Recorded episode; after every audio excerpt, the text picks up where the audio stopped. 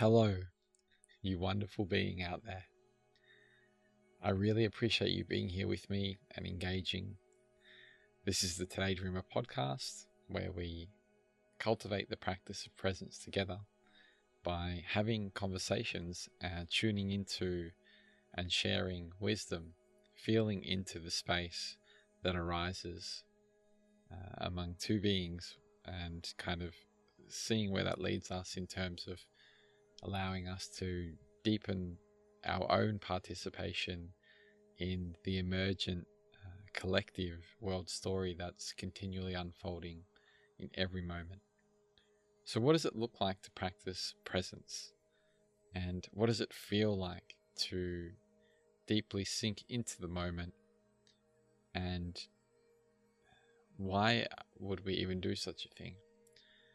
These are the kinds of questions that I explore into, with today's guest, Miles Neale. I'll tell you about Miles a little bit in a moment, but first of all, I wanted to extend out my heartfelt gratitude to a couple of beautiful humans that have decided to reach out and get in touch with me. So, Ivana T, the young yogi on Instagram, Mickey Shaw, and JB. I really appreciate your recent messages, and I just wanted to say thank you.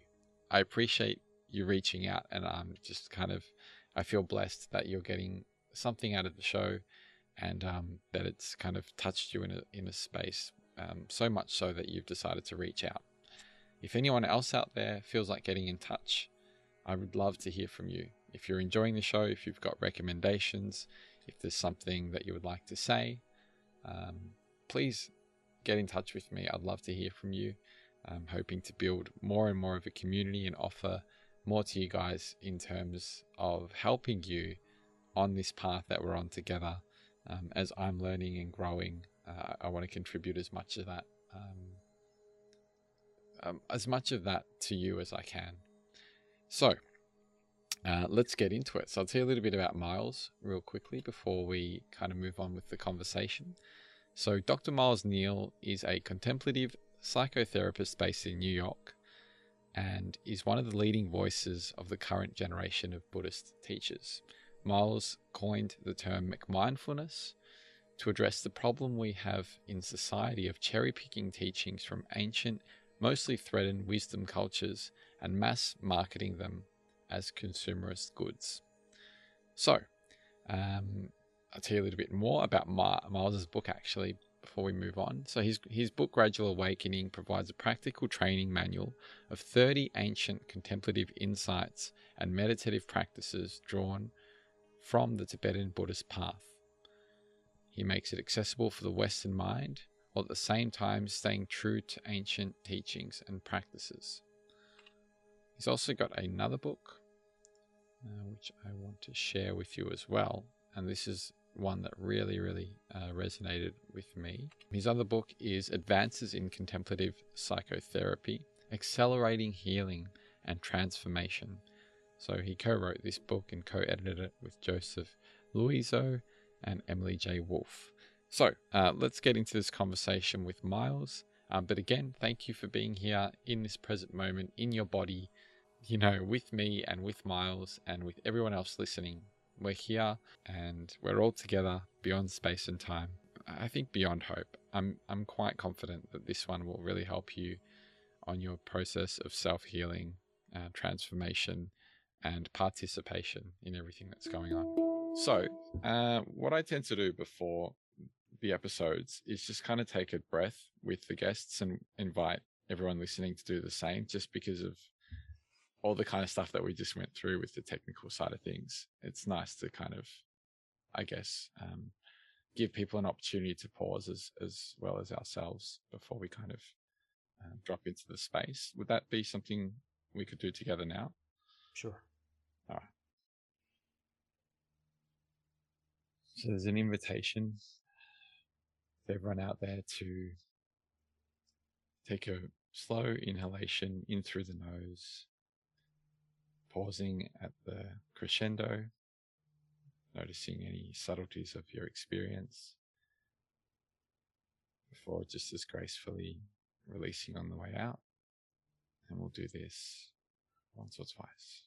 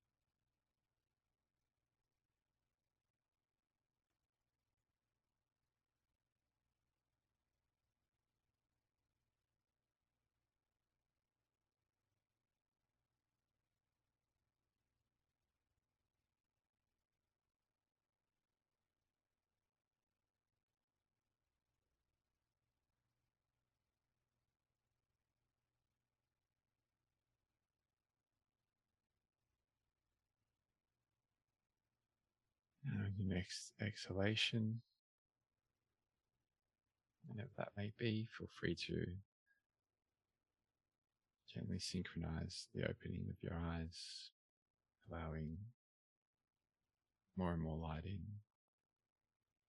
as we come into this moment together.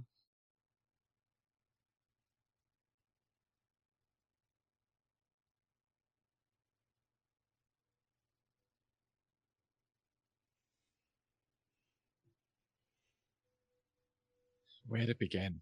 Where to begin? I've got, um, I guess the theme for me that was arising um, through going um, on the journey of kind of exploring your work, Miles. Um, there's so many places that I want to explore, um, but I guess the question of how do we become an effective spiritual being in the world um, comes up, and um, yeah, I, I, I kind of I'm not sure if anything pops up in your heart or mind space when hearing that question. Maybe even what effective means would be an interesting place to explore. But um, yeah, I'm just kind of just wanted to see or feel into if anything arose um, as I kind of posed that. Um, context is always important because I think spirituality has changed over time, over the course of history. Some some aspect of it is universal, and then some aspect of of this question is relative. And so, you know,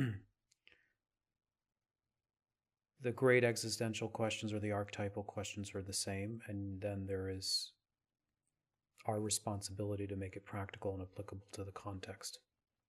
And in that case, it may be very personal to you. Your answer may be very personal to you. It may be situational. Um, and so, you know, part of my work right now is looking at the astrology of the of the current context of our lives and placing spirituality within that context. And what is required is some challenge to the status quo of spirituality, uh, there are, for example, there is a archetype in the astrology that we are currently in where it is moving away from hierarchy and towards decentralization. So, what it might have meant to be a spiritual being 2,000 years ago might have included a lot of deference and devotion, finding one's place within a hierarchy, placing one's feet, oneself at the feet of a master, for example, and aiming towards transcendence or an escape of the world. And that's just not where we are right now. We are no longer in that place. At least on those two specific points, now it is understanding that we are each our own, you know, devotion to our own intuition is what is necessary right now in this kind of archetype of decentralization. Each of us has to be a master of our own world. We can ill afford to outsource our power to hierarchies, particularly the kinds of hierarchies around the uh, around the planet right now that are misguiding us. Everybody is responsible now. There is a sense of a an upsurge of the need for people to reclaim their power. Uh, so, what does it mean to be an effective spiritual practitioner? Is in in regards to what I'm saying here, in terms of the context of the astrology of the paradigm shift that we are amidst. It means that we we can no longer wait for others to do for us what we have to do for ourselves. And on the second point, the, a point about transcendence, if you look at all axial age philosophies, what one of the hallmarks about them was all of these great masters talking about another world, whether it be heaven or escape, some sort of escape from the world of suffering. But again, the archetype that we're heading into now is about integration or non duality which means that samsara and nirvana are one, which means there is no other place but here, which means that the true spiritual pursuit is about full integration in our own bodies and full integration on this planet, in this world. So we can't we can't escape the world. We're not we're not going to escape the effects of our the consequences of our actions. There is no ivory tower, there is no escape portal, there is no other world than this. And so the so our collective well-being as human beings, as custodians of the planet, as members of the creatures of this planet, we have this is the realm in which our spirituality expresses ourselves. So, in terms of effectiveness, being a good steward, being a responsible agent or player or co creator is now part of the spiritual lexicon, is now part of the spiritual pursuit. And anything anything other than this is a shirking of responsibility and in a way is sort of a child's game. Hmm. So so those are at least two two comments to get started with. And I'll throw it back at you. Where's where does the where do you fall in the in the conversation, and particularly with this question, like what what relevance does it have for you personally in your life? Yeah, I guess I'm just kind of working through that, and I guess it's a continual exploration and something I'm I'm coming back into kind of wondering and questioning.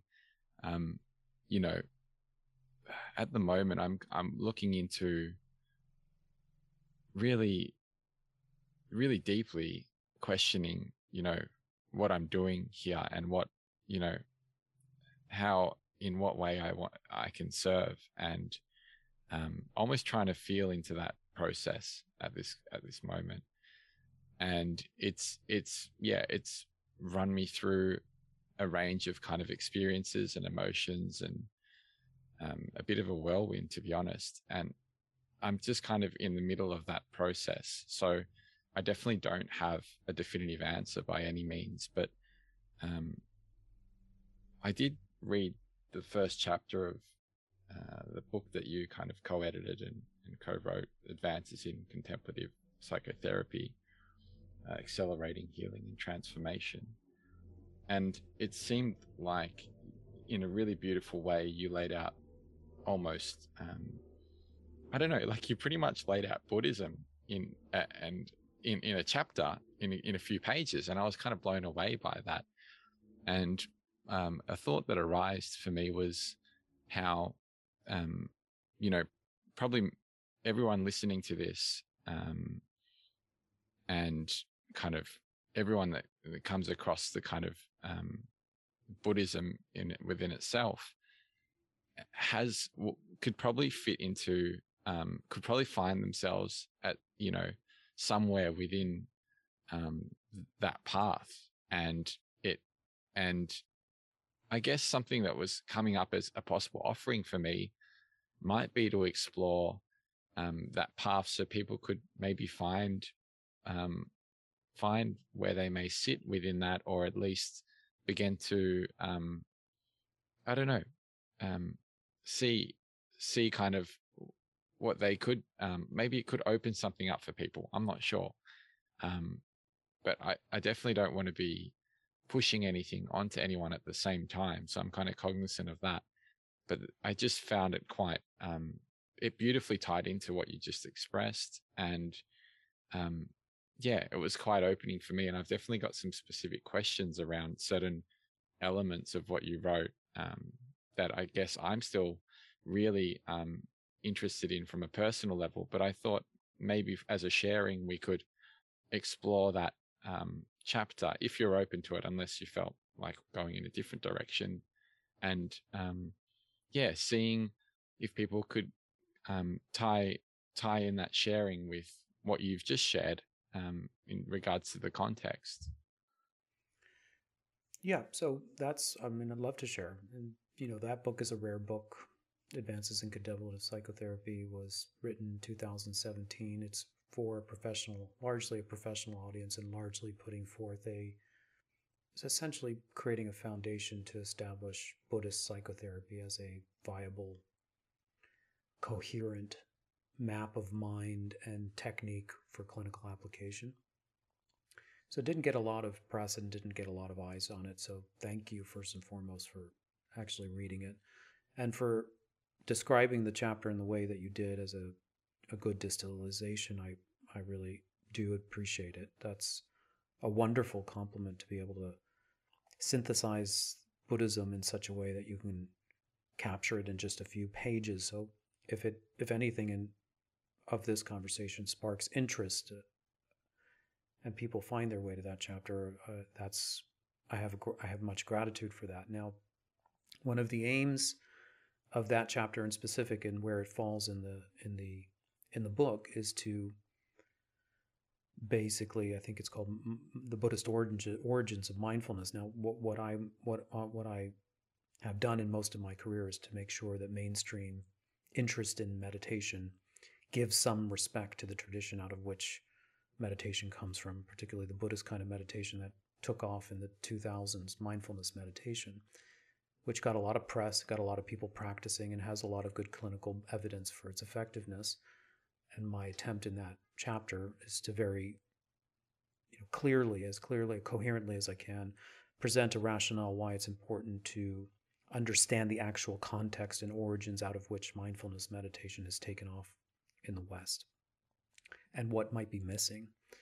And you know, this is something that I have been known. I've coined a term called McMindfulness, which which is a sort of hubristic, imperialistic, colonial offshoot of our Western mentality to extract the dazzling elements of the East and to discard the rest, rendering them and judging them as superficial or um, superfluous or you know superstitious, let's say, and to just take technologies to take from yoga the asana, for example, or take out of Buddhism the meditative components and to and to in a way say well you know we're scientifically minded people and the rest of that stuff we can do without. That is that is a sort of largely pervasive perhaps unconscious uh, endeavor. It's sort of like our culture primes or prizes scientific reductionism we don't need the rest of the hocus pocus we don't need reincarnation we don't need Buddhist philosophy. We don't need any rituals. We don't need any deities. We don't need any prayers. None of that is relevant to us. What's relevant to us is to practice a technique of closing our eyes, counting our breaths, calming down, putting an EEG monitor on the brain, watching the blood pressure decrease, watching the respiration decrease, and over the course of eight or 10 weeks, seeing how depression decreases and anxiety decreases. Then we, we have a sign of a kind of conviction or confidence that something is happening. And what my attempt is to draw attention to is that that kind of pervasive reductionism has a shadow. In other words, our, our, our cultural assumptions based in scientism, based in the dogma, the rigid dogma of scientism, the hubris of scientism, not scientific methodologies, but scientism as a new religion that only believes in the five senses, that has discarded any connection to the realm of spirit, any, any connection to the non quantifiable. That itself is, has become a very dangerous set of principles and assumptions that is in part related to the demise of our civilization. In other words, if we look at things like the ecological destruction, the economic divide, the geopolitical instability. These things are all not uh, unrelated, and they have a central origin in human blindness. The, the, the way that we don't see the world clearly, and we don't see each other clearly, we don't see our interdependence, we don't see the significance of the causes of our actions over the long haul. We are destroying ourselves as a result of the same kind of blindness that underpins our wish to go to other countries, strip them of their uh, jewels, their crown jewels, and claim them for our own.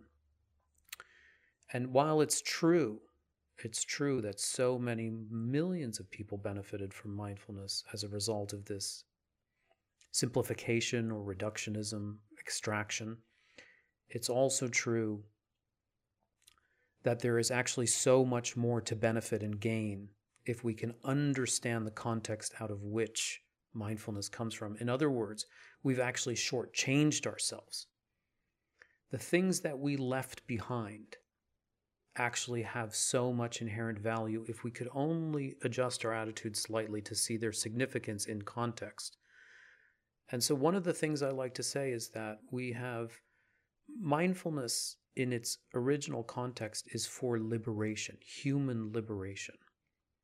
Whereas mindfulness in its most secular context, its most narrow and um, you know ex- ex- extracted or essentialized context, is stress reduction. And so the the chapter lays out a rationale to understand the loss of this extraction process and to gain an appreciation for what it is that mindfulness is trying to do in its original context and to then lay out very simply the other pillars that are that are involved in the Buddhist tradition. And if it's just if it comes down to a language game, I, my colleagues who wrote that book, we are attempting to find a language that allows people access to the whole tradition so that they see that it's not something to be skeptical or cynical of, but that actually it makes perfect sense. Buddhism has always been rational, scientific, it has been critical. Uh, it, it, it primes itself on a as a tradition of education, not of, of, of metaphysical speculation and belief. And so there's there's really no need to be so suspicious and and and to practice this kind of um, division, this false division or extraction. Actually, it's just if there was the right language, we could invite people into a process of understanding and appreciating all that there is to gain from the full tradition. And so, what are these other things? And I'll stop there. I'll, I'll just earmark it there that the three pillars that I'm talking about in this chapter are the are the two sister uh, disciplines that come together with the mindfulness or meditative tradition, one being the tradition of wisdom or insight, and the other tradition of, of ethics or virtue. These are, these are considered three pillars that are essential to the heart of Buddhism. I'm going to leave it right there to see where you where you land if you have any further questions or comment. Uh, not really. I kind of I love that we're kind of beginning towards the end of the chapter and and you've you've you've kind of highlighted a beautiful kind of, or you've created like a bit of a primer for this exploration. I was, I, I guess I'm wondering I had was if I could maybe read one of the final paragraphs of the chapter that really kind of took me aback and then, and then I can maybe throw it back in your court to continue if that's okay. Yeah, please. Okay. So this, this really blew my mind. Just, just the way you captured this in we were talking about within a few pages, but this was distilled within like a paragraph. And it, it was kind of like, wow, like I, I can't believe someone's sharing this in words. And, and I, like, I just got really pulled in, um, when I read this. So, uh, I'll share it now. So it's in sum, the ways in which we human beings think, speak and act in relation to immediate circumstances appears to have specific enduring consequences on perceptions and subjective experience in successive moments, as well as subtle impacts on other individuals' development now and into the future. The thrust of karma theory alerts us to the incredible primacy of mind, specifically the power of intentional actions in determining our future existence. This can inspire both a deep sense of responsibility for our actions, as well as a sense of empowered agency for our evolution. Cultivating a greater appreciation for ethical and evolutionary agency need not require blind faith in either religious dogmas or in materialism. As the Buddha reminded his students, it is up to each of us to critically evaluate how mind influences behavior and experience over time, and to develop a coherent narrative that accounts for this process, knowing that all explanations are merely conventional descriptions of reality. When karma theory is understood as just one possible explanation for psychological causation and permitted to inform mindfulness meditation practice, it allows the meditator to guide the microscope of stabilized attention, evoking insight and behavior change of habitually unconscious microcycles of self defeating reaction that perpetuate distress. By intentionally intervening to disrupt our cycles, we can steer the future developmental course of consciousness. I mean, that's it just kind of it it's it's it's almost like a reminder of of our own capability in a way and and potentiality um yeah it just breathes life into that space in such a beautiful way um yeah it just yeah again wanted to thank you for writing writing all of that um yeah so i was thinking possibly you know, we could go through the chapter. I'm not sure if that's really what you want to do here, but um, that was an idea. Um, and but there are so many other curiosities I have about your life in general. But while we're on this track, um, yeah, what kind of feels right to you from this point? Well, okay, so let's like link that to the opening remark about context and what I said about each of us becoming more empowered. We can ill afford to outsource our power, and that ties in to karma theory and it ties into what the heart of Buddhism is really suggesting to us is that mind is incredibly powerful. Mind is, you can say mind is God. And each of us are either a slave to the unconscious, habitual nature of mind, or we assume authorship and kingship or queenship of our own consciousness and we steer the mothership of our own consciousness. And now consciousnesses merge into a collective field. And imagine what kind of collective field we could create with as many consciousnesses taking responsibility and ownership of their own power and not allowing the latent, fragmented, traumatized aspects of, of consciousness to dictate the terms of the collective field. So it's really it it is can it can be really just very simple. We are all incredibly capable.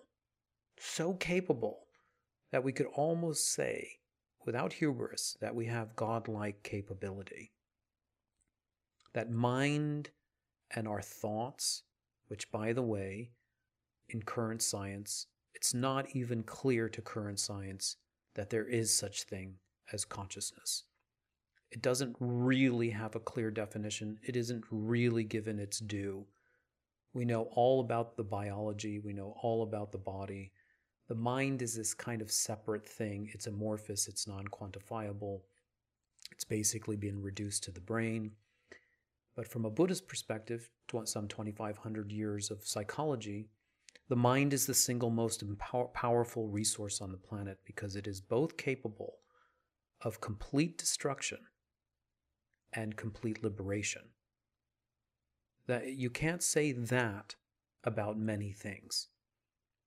We could bring the planet to the brink of self imposed destruction because of mind, greed, delusion, prejudice, aggression, and all the latent tendencies of mind. Or, personally and collectively, the mind could be purified and its capability, its altruistic capability, and its insight capacity could be optimized. And that would have both an impact individually and that would have an impact collectively. That would both have an impact temporally or in the immediate moment, and that would have a long term impact on evolution. And so, really, the context is a reminder for each of us there's no need to look around for authorities, for saviors, for deities. There's only there just look at your own mind. Just look look at your own mind and take responsibility for your own mind. Then the other thing that's being said here is the the short-sighted or short-term horizon of mind to almost like in a Newtonian way for it to interact with billiard balls one to the next in the moment also has to begin to become more quantum. We have to see that there's always an infinite horizon of possibilities, that there's always more than meets the eye, that it isn't just a linear one to one and then suddenly our thoughts and our actions just somehow disappear, that there is actually a, a, coherent science to understand and appreciate and become attuned to the fact that mind and energy and intentionality and words have incredibly long term repercussions in both directions. So, like most people in Western scientific reductionistic cultural milieu don't appreciate the power of their speech. They don't appreciate even the power of their thoughts. The only thing that we believe in is if I move a billiard block or I, I turn a knob on the in a mechanistic way, that we see cause and effect there. But we don't see for 15 minutes while you're meditating or while you're praying or you're trying to generate positive energy that that's going to have any consequence whatsoever. And that's just a complete contradiction to the Buddhist science. Everything comes from energy, everything comes from vibration, everything comes from thought. And so this is like a call to not only claim our power, but also to understand our responsibility. Yeah. Yeah. Definitely feeling into what you're sharing here. Um, yeah, and I'm just kind of, I guess I'm kind of, if if people were to begin to um, maybe look into this a bit further, I'm sure they could kind of chase up this chapter and and find these kind of uh, links. But I'm I'm curious if you might be open to sharing kind of um, these these 12 links that you mentioned in the chapter and um, maybe seeing if um, where we could go from that point because I'm I can't yeah I'm kind of wanting to uh, maybe open things up a little bit more if people were were a bit more curious but weren't quite familiar with what they might be. And maybe even it might be worth beginning with the four noble truths. I don't know. I'm just kind of feeling into this as well. But everything you've shared I, I can totally feel into what you're saying and um I think yeah it, it feels like we've got a nice ground now. Yeah so let's look at it like from a case point of view or from a real life point of view. I can use maybe a little vignette that I often use. Mm-hmm. Um, you know, just to make it relevant to people. Like, you know, most people are struggling, right? They have some level of discontent or relational dysfunction. Maybe they have some paranoia or some depression or some anxiety. We can just assume that that's growing actually on this planet right now, that the level of apathy and the level of depression is becoming more pronounced. So, how does this actually relevant to just the everyday person who's looking for some refuge, looking for some salve? So, mind is incredibly powerful, is what we're saying. So, you have somebody who let's say I use this case example all the time. A 19 girl, 19 year old girl comes and visits me many, many years ago. And she's often drinking and she's got a lot of anger and aggression and she's got a lot of uh, truancy in her university, which means she doesn't go to class. She acts out a lot. She self sabotages. Occasionally, she um, self injures herself. She may cut herself or burn herself. And often, very often, she gets into relationships with men where it's so clear that they take advantage of her for the night or for the week and then discard her. And this is a reoccurrent experience for her. And so this is the entry point, what's called in therapy the presenting problem. And then what happens is there's a period of discovery where the therapist and the client go on a little bit of a heroic journey into the unconscious to try to make sense using a mental map of how do we understand these symptoms? How do we make sense of these symptoms?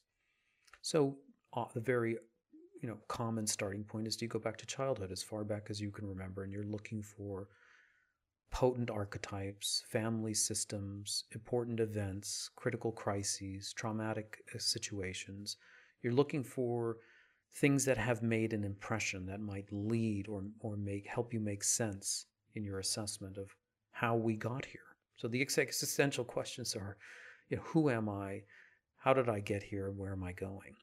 So you do some of this exploration, and it's clear that she has a dysfunctional mother who's an alcoholic, very, very critical, harsh, punitive, often chastising, emotionally unavailable, and on the other side, she's got a very, very passive father that sort of is a doormat, can't speak up, can't challenge the mom, can't rescue the daughter. And so we start to see that there are these imprints, significant imprints that have impacted her self belief. Rather than go through the Buddha's 12 links of dependent origination, which is a both a cosmology and a psychology for accounting for the arising of suffering. How it's also another way of understanding how suffering is generated. We can just make it very simple and just use four of the links. There's perception, there is emotion, there is action, and there is consequence. Now let's look at perception. This girl, as a result of her history, has learned something about her own value. If you were to put it in a I statement, what might you imagine she says about I am as a result of her traumatizing history? Yeah, I'm not enough. Sure, I'm not enough. Anything else? I mean, there's no one right answer, right? So just just riff on it a little. I'm unworthy. Yep. Um, I'm confused about why this keeps happening to me. Mm-hmm. Um, I'm helpless. Mm-hmm. I'm hopeless. Mm-hmm. Um, What might she have learned from a dad that didn't rescue her? that she's not deserving of being rescued. That she, yeah, she's just kind of, she, she's she's learned that no one's coming, Mm. in a way. Um, I'm alone. Mm. Okay, so let's imagine that that crystallizes at a very young, primitive stage in her development as her self belief and her expectation of the world. So we can call this a worldview. We can call it a view. It's a view of herself and it's a view of the world. I'm unworthy, I'm unlovable, the world is dangerous, the world doesn't care. Hmm. The world doesn't care about me. And it goes latent and buried in the archaeology of a human psyche, and it's very painful. So the psyche can't actually hold on to that, it just goes subterranean. Now, that the links of dependent origination work like dominoes, so that perception also is followed by a set of emotions. So use some emotional adjectives and give me some give me a few adjectives to describe how that would make her feel, this litany of beliefs. Just just all the closing emotions, I guess. Um, she'd feel scared and um, uh, depressed or sad. Um, feel unsure and confused and and feel a bit overwhelmed i guess um feel almost like she's constantly defeated um Mhm. and just really feeling like i'm just feeling into this and just, it's making me feel all these emotions just right now. You know, like it's quite a heaviness Mhm. to be in that space. Mhm. Um, a heaviness, and I think it gets heavier when there's. It doesn't seem like there's a way out. Mhm. Um, and yeah, that mostly sadness comes through, and um, yeah, this these feelings of you know how you feel when you're abandoned. Um, Mhm. just I just kind of picturing tears falling, Mhm. and um, like a rain of tears, I guess, over the heart. Mhm. So you're an empath, so you can feel into that, and that's good. It makes you human. And even though it's a little bit of a dark thing, we'll get through this and we'll get to the other side, okay? like you're setting this up so that we can see the benefit of taking on board a complete system. First, we have to get through the, the bad news, the challenge, the dark night. So the you know the reality is is that rejection is incredibly painful, and the main the main underlying emotion is shame. Mm. When you use words like unworthy or undeserving or not good enough, you're talking about core shame. Mm. The sense of identity is deficient, and what that feels like, or what, how that translates in an emotional plane, is tremendous shame, which is unbearable and intolerable. And one of the ways in her personality that she manages core shame is with a lot of rage. There's a lot of anger at her mom. There's a lot of anger at her dad for both for different reasons, but this is it's easier to feel anger than it is to feel shame. And there may not be anywhere for that anger to go because who's listening? So then we go to the next link. First link is perception, second link is emotion, and third one is behavior. So, based on the little vignette that I cast, do you remember some of her behaviors? Kinds of ways that she may be regulating or uh, medicating or managing her rage and her shame?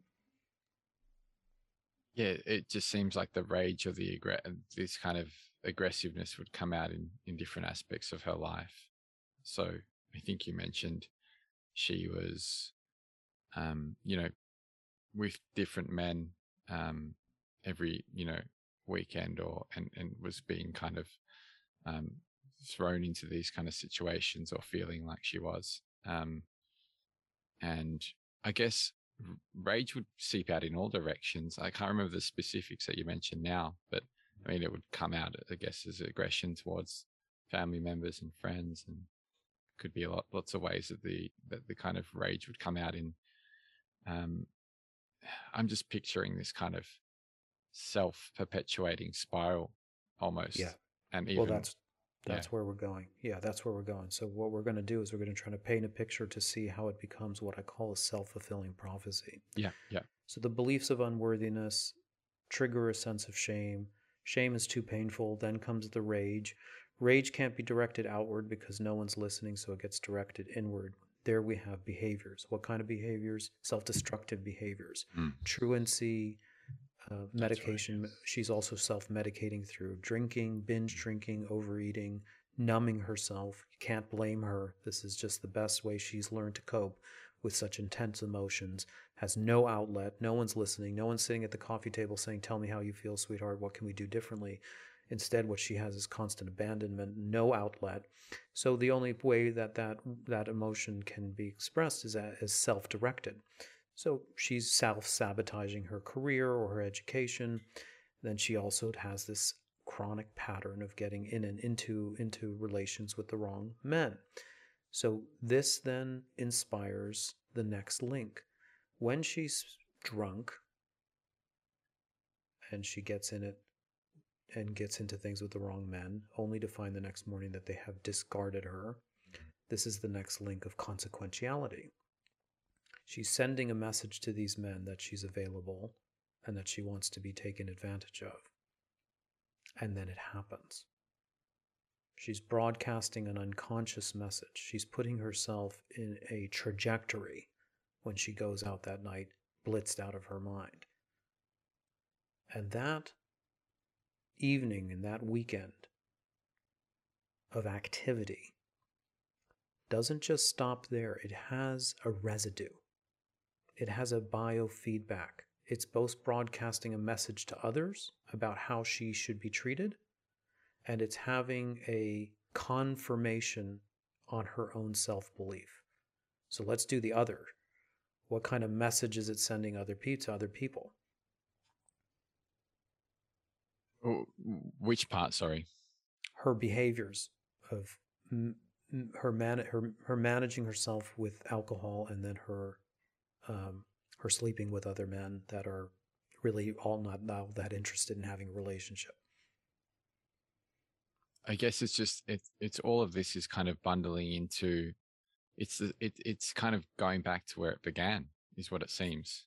Yeah, so put words to it. So where does it go? It, it, how do people learn? How does she unconsciously entrain people to treat her? The way that without, she's the way that she was brought up being treated. Yeah, without any respect or consideration. Yeah. Right? To be discarded. Mm. Right? To be to be discarded. Mm. To be un- disrespected and to be rejected. Now, I'm not saying that she's conscious of this. What I'm saying is that the momentum of mind is carrying her in this trajectory because of prior imprinting. And then, rightfully so, you've seen how the, the loop comes full circle to have a reinforcement, which is the way that she perceives these men leave her, she sees it, she doesn't see her own involvement in it. She sees herself as a victim of it. Mm-hmm. But it still has an implication on her own self belief when they when she constantly finds a man that abuses her and leaves her. What is it, what is she saying? She's saying all the things yeah. that she learned in childhood, which is what you just so re- rightfully, rightfully reinforces observe. everything. Yeah, it's a complete reinforcement contingency. Now, the Buddha used this idea that the, there is a wagon wheel, and if you put a wagon wheel and trace it in the, in a circle in wet mud, and you go around once, and you go around twice, and this heavy wagon wheel goes around a third time, something happens each time with each repetition in the mud it becomes more ingrained. And it becomes harder to escape the trajectory. Hmm. And this is what samsara is. This is what the Buddha's notion of samsara, of ensnarement in one's own self perpetuating, unconscious creation of a nightmare reality. She doesn't realize she's doing it. She doesn't see herself as complicitly involved. She sees herself as a haphazard victim of it. But that that she's bound like a wagon wheel in a negative rut. And this is what the Buddha was talking about in terms of samsara is not a place. Samsara is a state of mind of being bound. And everybody listening right now has samsara.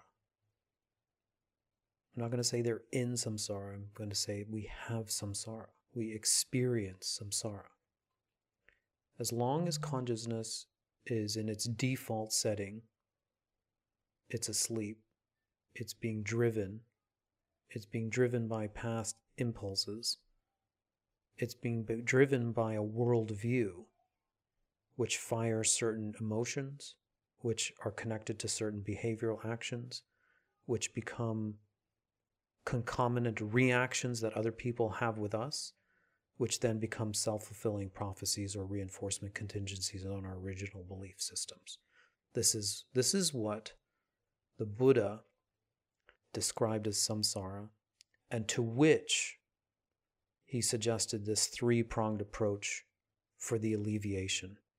How do you break the chains of samsara? Well, you need mindfulness or you need meditation, a stable mind. Then you need to change your worldview. You have to clear the doors of perception. And how do you do that? You do that through virtuous action. So, what this young girl at 19 ends up doing in therapy is taking responsibility for her samsara. The first and most important thing is that she feels safe. Of course, there are all these preconditions to therapy. It doesn't matter what kind of therapy. You have to have a sense of safety. You have to have a sense of uh, a rapport. You have to have some trust that you're not alone. These are like the lever that makes therapy actually possible. Without them, there's no there's no there's no going forward into treatment. So, you know, we had to get to we had to get there. We had to survive a few of her late comings to therapy, sometimes her own self-destructive tendencies wound up in therapy. She was angry at me. She didn't want to come to therapy. She didn't want to she didn't show up. She was doing all her self-behavior defeating behaviors. But when we finally got around to a sense of consistency and that I was available and I was interested in her and I was listening to her and I wasn't afraid of her and I wasn't afraid of her anger and I wasn't afraid of her emotions and I wasn't I was able to tolerate and actually hear her her plight and her difficulty without batting an eyelash or judging her or gaslighting her condemning her or, or bailing on her. Then we've established the connection that then enables us to turn awareness around on itself so that she can claim responsibility for how this happens Mindfulness meditation is awareness. It is about creating awareness. You and I meditated before we started this chat, and I can see that you're just tracking what I'm saying and you're using attention to track it, and you're processing in the meanwhile all of your own feelings and your own possibly your own responses. This is really important to slow down the apparatus. It's like life is moving at such a fast pace and the past is informing the present and moving into the future at such a fast pace. Without some attention, we can't slow the frame by frame down. What we're looking for is a gap. We need a gap in the links, between the links. We need a gap between the links to break the cycle. It's sometimes very, very difficult to go right for the for the worldview because it's it's like code. The human soul, I call them soul contracts or worldviews, beliefs. They're very, very subtle and they're very, very ancient and they're in a very, very uh, deep repository in the brain. Emotions are much easier to deal with, they're apparent. If, and the Buddha encouraged us to find the gap of opportunity between uh, emotions and actions. So imagine that wagon wheel coming around again. It, it goes past worldview. Suddenly, shame is triggered. Then comes the rage. And we're coming around the mountain, and it's so easy to fall into self defeating behavior. But if we have enough presence and we can hold that rage for a couple of minutes, and this is where having an ally is really important because she might not on her own. It's like that part of her being that's able to tolerate these emotions is still very primitive. And so the therapist then extends their nervous system so that there's a sense of both people containing this emotion.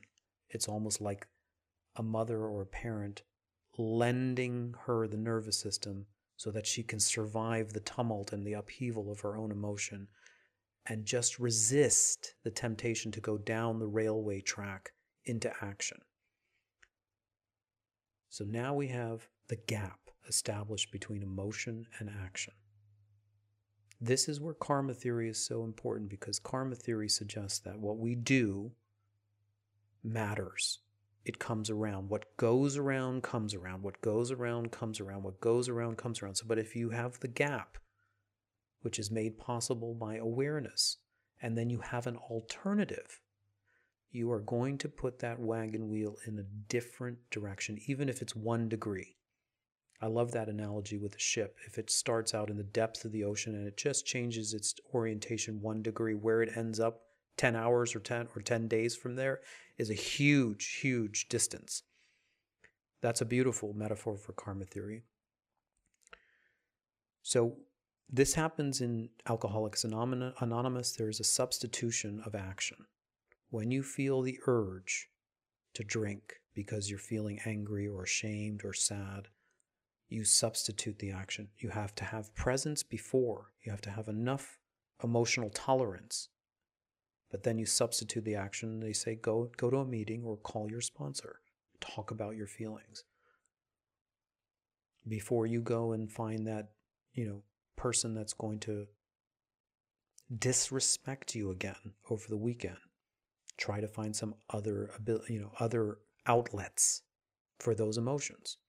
So we got her into an, uh, a 12 step program called Al Anon, which is wonderful idea for anyone who comes from a dysfunctional family relationship where you might not be the addict yourself, but you were surrounded by crazy, erratic, unavailable people that gaslit you and made you feel like you were the burden and that you were the problem.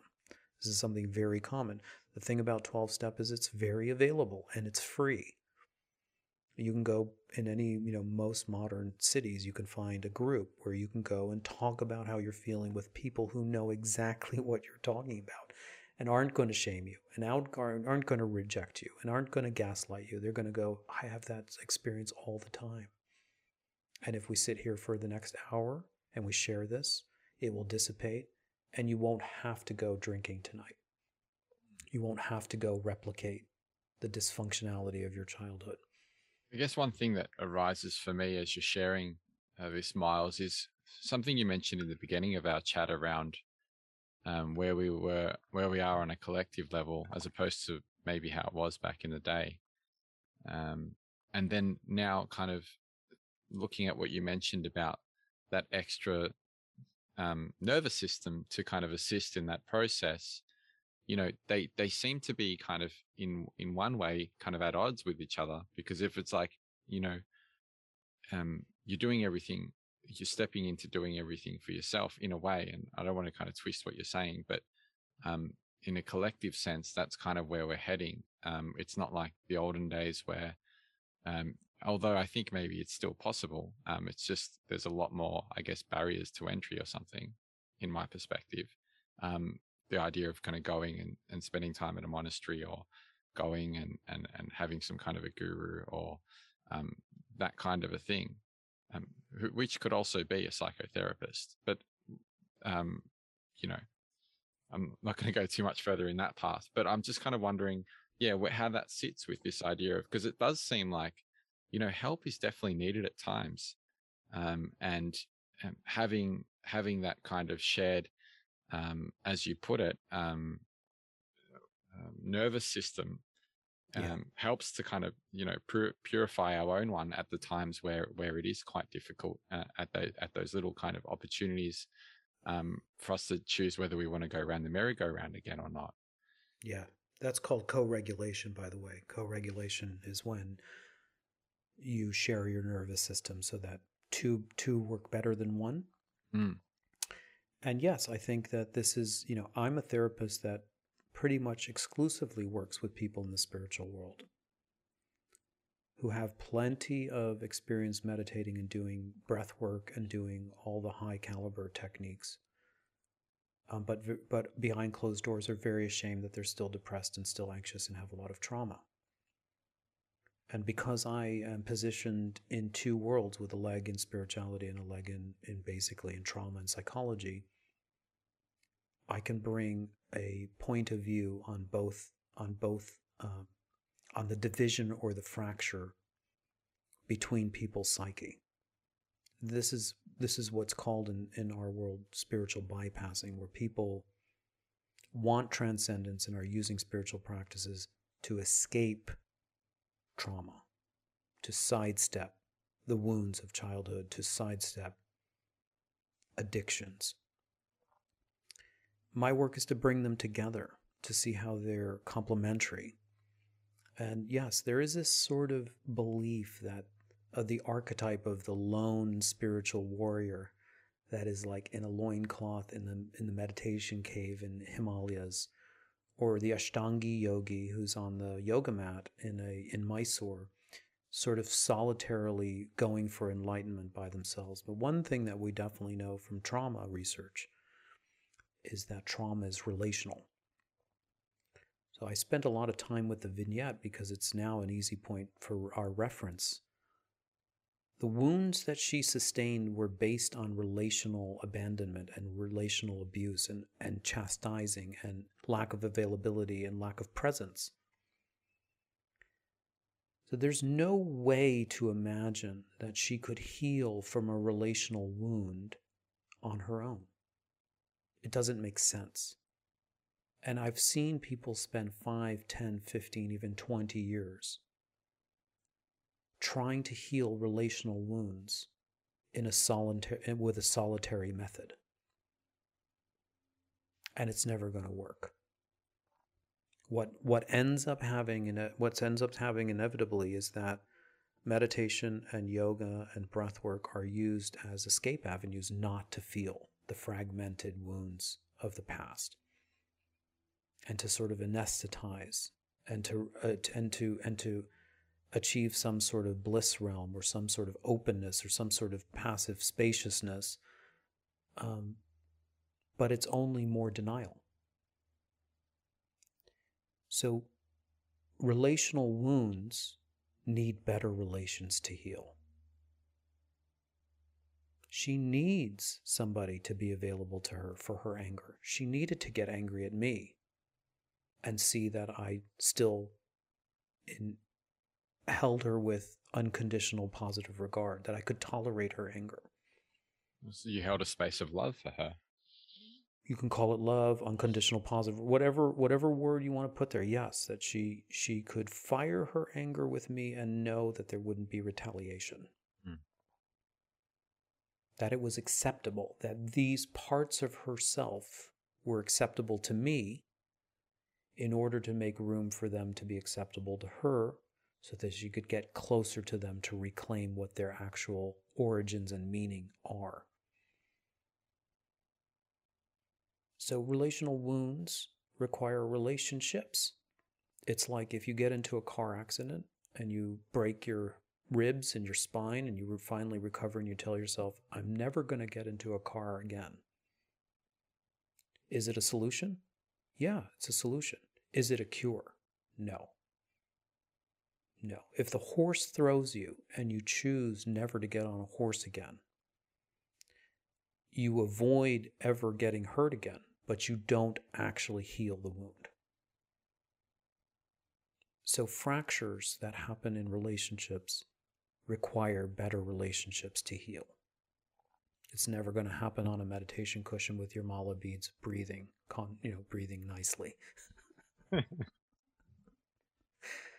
yeah, so she needed someone to hear her. She needed someone to accept her. She needed to know that I wasn't ever going to make a move on her. She needed to know like all these things to build trust. Mm.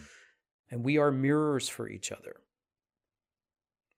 So she needed to see that I wasn't judging her, that I was holding her as a whole person, that I was interested just as much as her successes as I were in her failures, just as much as her anger, as her brokenness, as her victory. And suddenly, what that's doing, the more that she can step into the gap, she can allow the anger to come up or the shame to come up and tolerate it first with me and then eventually with with herself because she's internalized the, the, the capacity and then she has a set of alternative pathways by the same mechanism that we got into the stuff whether the same mechanism the karmic momentum that we got into the negative spin cycle the same karmic momentum of the new optionality provides a different reverberation and a different consequence with others. Setting a boundary, for example, and saying, No, I won't tolerate this. Using your communication, finding better allies to lean on. They eventually mirror back to you healthy respect mm. and unconditional love. If they do that, if that's the mirror, what does it then do about the worldview, the original worldview? Sending a loving breeze of gratitude in your direction. Thank you so much for sharing space with us here and now. And if you want some more information about our guest, you can head over to todaydreamer.com and check it check out the episode section on the page. Um, also, if you're someone that's interested in deepening your practice of presence, if you want to work together with someone to structure a spiritual practice, whether it's an existing one or a new one, if you're looking to build consistency, uh, define your ambition, and recalibrate your trajectory in a way that's more in line with wholeness and in a way that contributes and participates more fully in the emergent world story and its blossoming, then feel free to get in touch because I'm taking on a small handful of one on one clients, spiritual friends, um, and I'd love to speak to you. If you did enjoy this episode and you felt like you got something out of it, feel free to share it with your community.